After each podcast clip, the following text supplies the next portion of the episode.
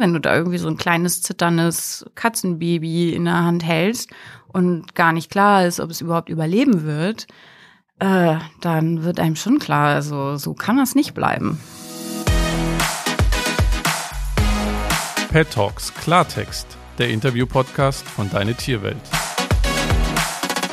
Hättet ihr es gewusst? Schätzung zufolge sollen in Deutschland rund zwei Millionen Streunerkatzen leben. Und die Population wächst rasant. Eine unkastrierte Straßenkatze kann nämlich in zehn Jahren theoretisch rund 200 Millionen Nachkommen hervorbringen.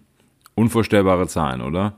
Tierschützer sind sich deshalb einig. Streunerkatzen gehören hierzulande zu den größten Tierschutzproblematiken. Dabei bekommen die meisten Menschen vom Leid der Miezen nicht mal was mit. Warum das so ist und was wir dagegen tun können, darum soll es in der heutigen Folge vom Pet Talks Klartext, dem Interview-Podcast von Deine Tierwelt gehen. Mein Name ist Felix und die heutige Expertin, mit der ich sprechen kann, ist Lisa Maria Otte, Sprecherin für Tierschutz bei der Grünen Bürgerschaftsfraktion aus Hamburg. Hallo Lisa. Hallo Felix. Lisa, um mal direkt ins Thema einzusteigen, wie groß ist denn das Problem hier in Hamburg? Gibt es konkrete Zahlen dazu, wie viele Straßenkatzen hier wirklich leben? Ja, es gibt Schätzungen vom Hamburger Tierschutzverein. Die schätzen, dass es 10.000, also rund 10.000 Streunerkatzen in Hamburg gibt.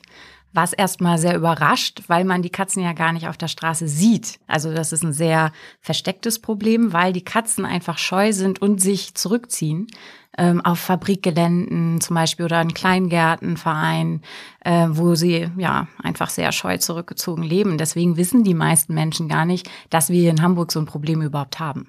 Weil man es im normalen Leben überhaupt nicht wahrnimmt. Ja, genau. Also im Zweifelsfall denkt man ja auch, wenn da eine Katze vorbeiläuft, die wird schon irgendjemandem gehören. Wir haben ja hier keine bettelnden Katzen auf der Straße, wie man das aus Urlaubsländern manchmal kennt. Und dementsprechend äh, ist da, wenn man da nicht für Tierschutzvereine arbeitet und da Gespräche führt äh, und die Katzen irgendwie selbst mal erlebt hat, dann denkt man, das Problem gibt's ja gar nicht. Dann jetzt mal ganz provokant gefragt, was ist denn an dem Leben auf der Straße für Katzen so schlimm? Also ich meine, Katzen gelten ja als sehr selbstständig und fangen sich ja auch eine Maus oder so. Ja, es ist tatsächlich so, dass äh, Katzen auf der Straße deutlich kürzer leben, als wenn sie in einem Haushalt leben und von Menschen betreut werden. Und es ist ja auch einfach so, das sind ja keine Wildtiere mehr. Also das sind ja Tiere, die gezüchtet wurden über Generationen und Generationen, um den Menschen zu gefallen im Endeffekt und die kommen draußen nicht mehr zurecht. Und äh, es verbreiten sich eben in den Streunerkatzenpopulationen auch sehr schnell äh, Infektionskrankheiten. Also da sind äh, das sogenannte Katzen-Aids ist dabei. Es gibt auch eine Form von Leukämie, die sich äh, weiter verbreitet. Ähm, und der sogenannte Katzenschnupfen. Das klingt erstmal nicht so schlimm, aber wenn man sich das mal angeguckt hat, was das verursacht, dann ist das echt erschreckend. Also die Tiere verlieren einfach ihre Augen, weil dieser Virus äh, die Hornhaut angreift und oft können dann die Tierschutzvereine, dann die Tierärztinnen und Tierärzte dort nur noch die Augen entfernen. So, ne? Also man denkt so, ach, Katzen schnupfen, das klingt ja nicht so schlimm, aber wenn man das mal erlebt hat, und das merke ich auch immer wieder in Gesprächen mit Menschen, die wirklich sich um die Streunerkatzen kümmern, die wissen, wovon sie sprechen, ne? die irgendwie kleine Kitten aufziehen mit der Flasche und alle zwei Stunden nachts irgendwie aufstehen müssen, um diese, diese äh, kleinen Kätzchen irgendwie durchzukriegen, äh, dann wird einem wirklich klar, wie, wie groß das Problem ist und in was für ein Elend die Katzen eigentlich leben. Was können wir Katzenhalter denn tun, um die Situation für die Streunerkatzen zu verbessern? Was getan werden kann, also was jetzt schon möglich ist und was alle Menschen, die Katzen und Kater besitzen, machen können, ist jetzt freiwillig schon die zu kastrieren, ähm, bevor sie unbeaufsichtigten Freigang haben, damit sich die Katzen und Kater, die Besitzerinnen und Besitzer haben, nicht mit den Straßenkatzen weiter vermehren. Also da die Population immer größer machen und damit das Elend auch immer größer machen. Ähm, das ist was, äh, wo wir alle, die äh, Haustiere haben, schon irgendwie jetzt beitragen können, einfach sehr verantwortungsvoll damit umzugehen äh, und natürlich auch zu chippen. Äh, das ist auch immer wieder so ein Problem, dass äh, viele, viele Katzen äh, jedes Jahr nicht den Weg wieder nach Hause finden und in Tierheimen landen und dann auch keiner weiß, wem dieses Tier gehört. Die andere Hälfte ist natürlich, dass man auch die Streunerkatzen, die jetzt schon draußen leben, einfangen muss und auch kastrieren muss. Das ist aber wahnsinnig aufwendig, weil sie eben scheu sind, sich verstecken und so weiter. Also die lassen sich nicht einfach so einfangen. Die sind sehr scheu ähm, und wollen nicht quasi zum gestreichelt werden irgendwie äh, die Nähe der Menschen, sondern die ziehen sich zurück. Das heißt, es ist einfach wirklich aufwendig, so Kastrationsaktionen zu machen mit den freilebenden Katzen. Also wir kommen da, es wäre einfach eine Sisyphus-Arbeit, wenn man nur die freilebenden Katzen in diesen Kastrationsaktionen kastrieren würde, nicht aber die ganzen Freigänger, ähm, die aus den Haushalten kommen. Also wir brauchen beides. Wir brauchen eigentlich eine flächendeckende Kennzeichnung und Registrierung der Tiere und eben diese Kastration. Ähm, und die, das kann man natürlich jetzt eh schon freiwillig machen. Da aber zu viele Leute das nicht tun, ähm, hat dann auch der Bund gesagt, aha, wir sind äh, gesetzgeberisch für Tierschutz zuständig, weil das aber in Deutschland wirklich ein schwerwiegendes Problem ist mit den Streunerkatzen, geben wir den Ländern, so wie Hamburg zum Beispiel, die Möglichkeit, hier aktiv zu werden und eigene Verordnungen zu erlassen, um dann sozusagen diese Kennzeichnung, Registrierung und Kastration für Freigänger auch zu verordnen. Und das ist das, was wir in Hamburg jetzt auch machen wollen. Also das heißt, wir, ähm, die grüne Fraktion zusammen mit unserem Koalitionspartner der SPD, haben Antrag eingebracht in unser Parlament. Und das wird jetzt gerade geprüft. Also der Auftrag, den das Parlament der Regierung gegeben hat, ist bitte prüft doch mal, ob wir in Hamburg diese Verordnung nicht auch einführen können, was das dann konkret in der Umsetzung heißt ähm, kriegt Hamburg ein eigenes Register zum Beispiel oder kann man das äh, mit schon bestehenden Registern machen? Ähm, wie teuer wird das eigentlich? Welche Personalressourcen müssen auch in der Behörde, Behörde geschaffen werden? Also dieser ganze Prüfprozess läuft jetzt und ich hoffe natürlich sehr, dass dabei rauskommt, jo, äh, wir machen das, weil die Tierschützerinnen und Tierschützer hier in Hamburg, die sich mit den Katzen beschäftigen, ganz klar sagen, Hamburg braucht diese Verordnung. Was wäre denn die Konsequenz, wenn so eine Katzenschutzverordnung kommt? Also was heißt das für mich als Katzenhalter? Wenn die Verordnung tatsächlich kommt in Hamburg, dann bedeutet das ähm, nach aktuellem Diskussionsstand, also die genaue Ausformulierung ist ja noch nicht da, aber das, was in unserem Antrag drin steht, ist ab sechs Monaten Freigänger nur kastriert aus dem Haus. Und äh, muss gechippt sein, damit man hinterher auch weiß, wem die Katze oder der Kater gehört. Kurzum, Hausarrest für alle unkastrierten Katzen. Ja, das heißt, wenn diese Verordnung kommt, dann dürfen Katzen und Kater, die nicht kastriert sind und mindestens sechs Monate alt sind, nicht mehr raus. Gibt es solche Katzenschutzverordnungen schon in anderen Städten? Und wenn ja, wie wirksam sind die da? Ja, es gibt schon äh, über 1000 Städte und Kommunen in Deutschland, die Katzenschutzverordnungen erlassen haben. Und die Erfahrungen da sind sehr positiv. Deswegen fordern ja Tierschützerinnen und Tierschützer auch, dass Hamburg das auch bekommt. Das, was viel besser klappt, wenn es so eine Verordnung gibt, ist A, dass die Tiere natürlich alle gechippt sind. Das heißt, wenn sie im Tierheim landen, dann kann man sie auch wieder zurückgeben dahin, wo sie eigentlich hingehören. Und zum anderen zeichnet sich eben auch ab, dass es einfach weniger Straßenkatzen gibt weil die Tierärzte auch dann weniger von diesen Krankheiten behandeln müssen. Könnte man es sich nicht viel einfacher machen und Streunerkatzen einfach einsammeln, ins Tierheim geben und dann von dort vermitteln? Ja, das versucht man ja schon immer. Ähm, also es gibt auch in Hamburg so verschiedene Stationen, wo die dann äh, angefüttert werden, damit man überhaupt sie ein bisschen anlockt und dann zählen kann, um irgendwie einen Eindruck zu bekommen, wie viele sind es denn überhaupt und wo leben sie überhaupt.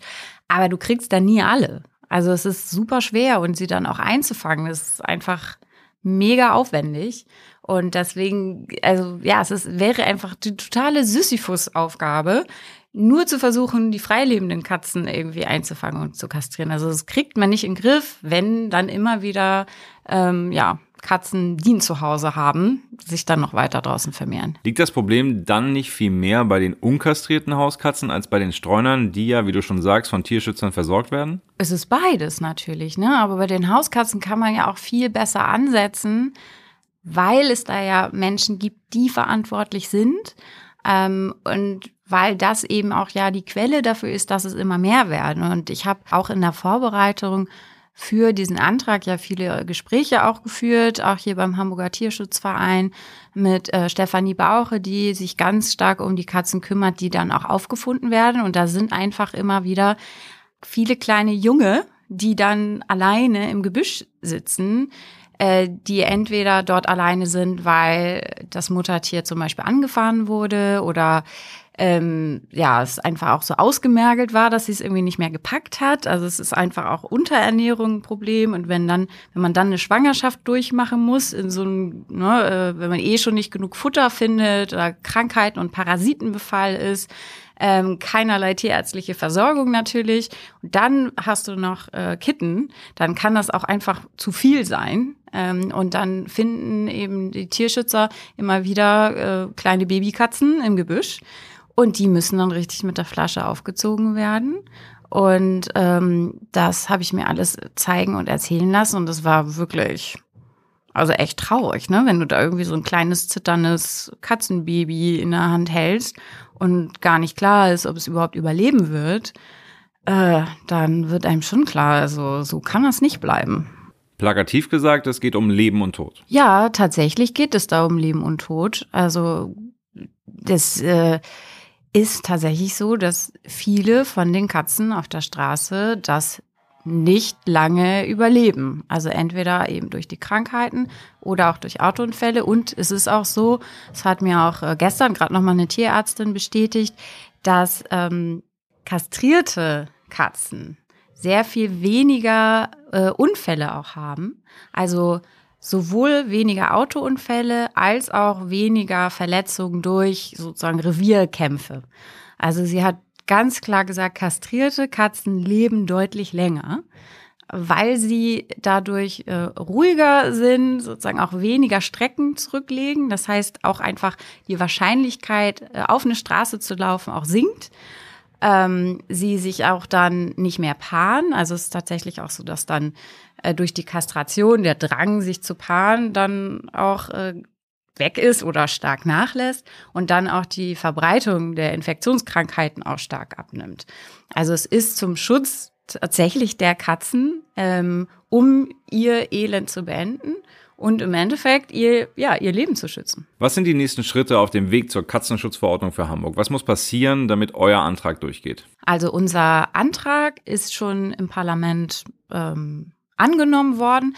Das heißt, da stand ja drin, äh, der Senat, unsere Regierung soll das prüfen, ob und wie wir diese Verordnung jetzt einführen können. Das heißt, der Ball liegt jetzt komplett bei der zuständigen Behörde für Justiz und Verbraucherschutz. Da ist Tierschutz mit drin. Und da sitzen jetzt Fachleute, die das prüfen und die sich Gedanken machen und auch berechnen, was würde denn welche Variante auch kosten? Weil das natürlich irgendwie immer so eine Sache ist, auch jetzt gerade in Corona-Zeiten. Die Haushaltskassen sind einfach leer. Also alle neuen Ideen, die Geld kosten, die Personalstellen in den Behörden kosten, sind schwer umzusetzen im Moment, ne? weil einfach wirklich das Geld fehlt und Sachen auch gestrichen werden müssen, die es bisher schon immer gab. Und in so einer Situation haben es natürlich alle neuen Initiativen wahnsinnig schwer. Trotzdem hoffe ich sehr, sehr stark, dass wir das umsetzen können. Ich würde vermuten und hoffen, dass wir ähm, aus der Behörde dann eine ganz klare Aufstellung bekommen, wo sie sagen, okay, Variante 1 würde irgendwie so und so viel kosten, Variante 2 so und so viel.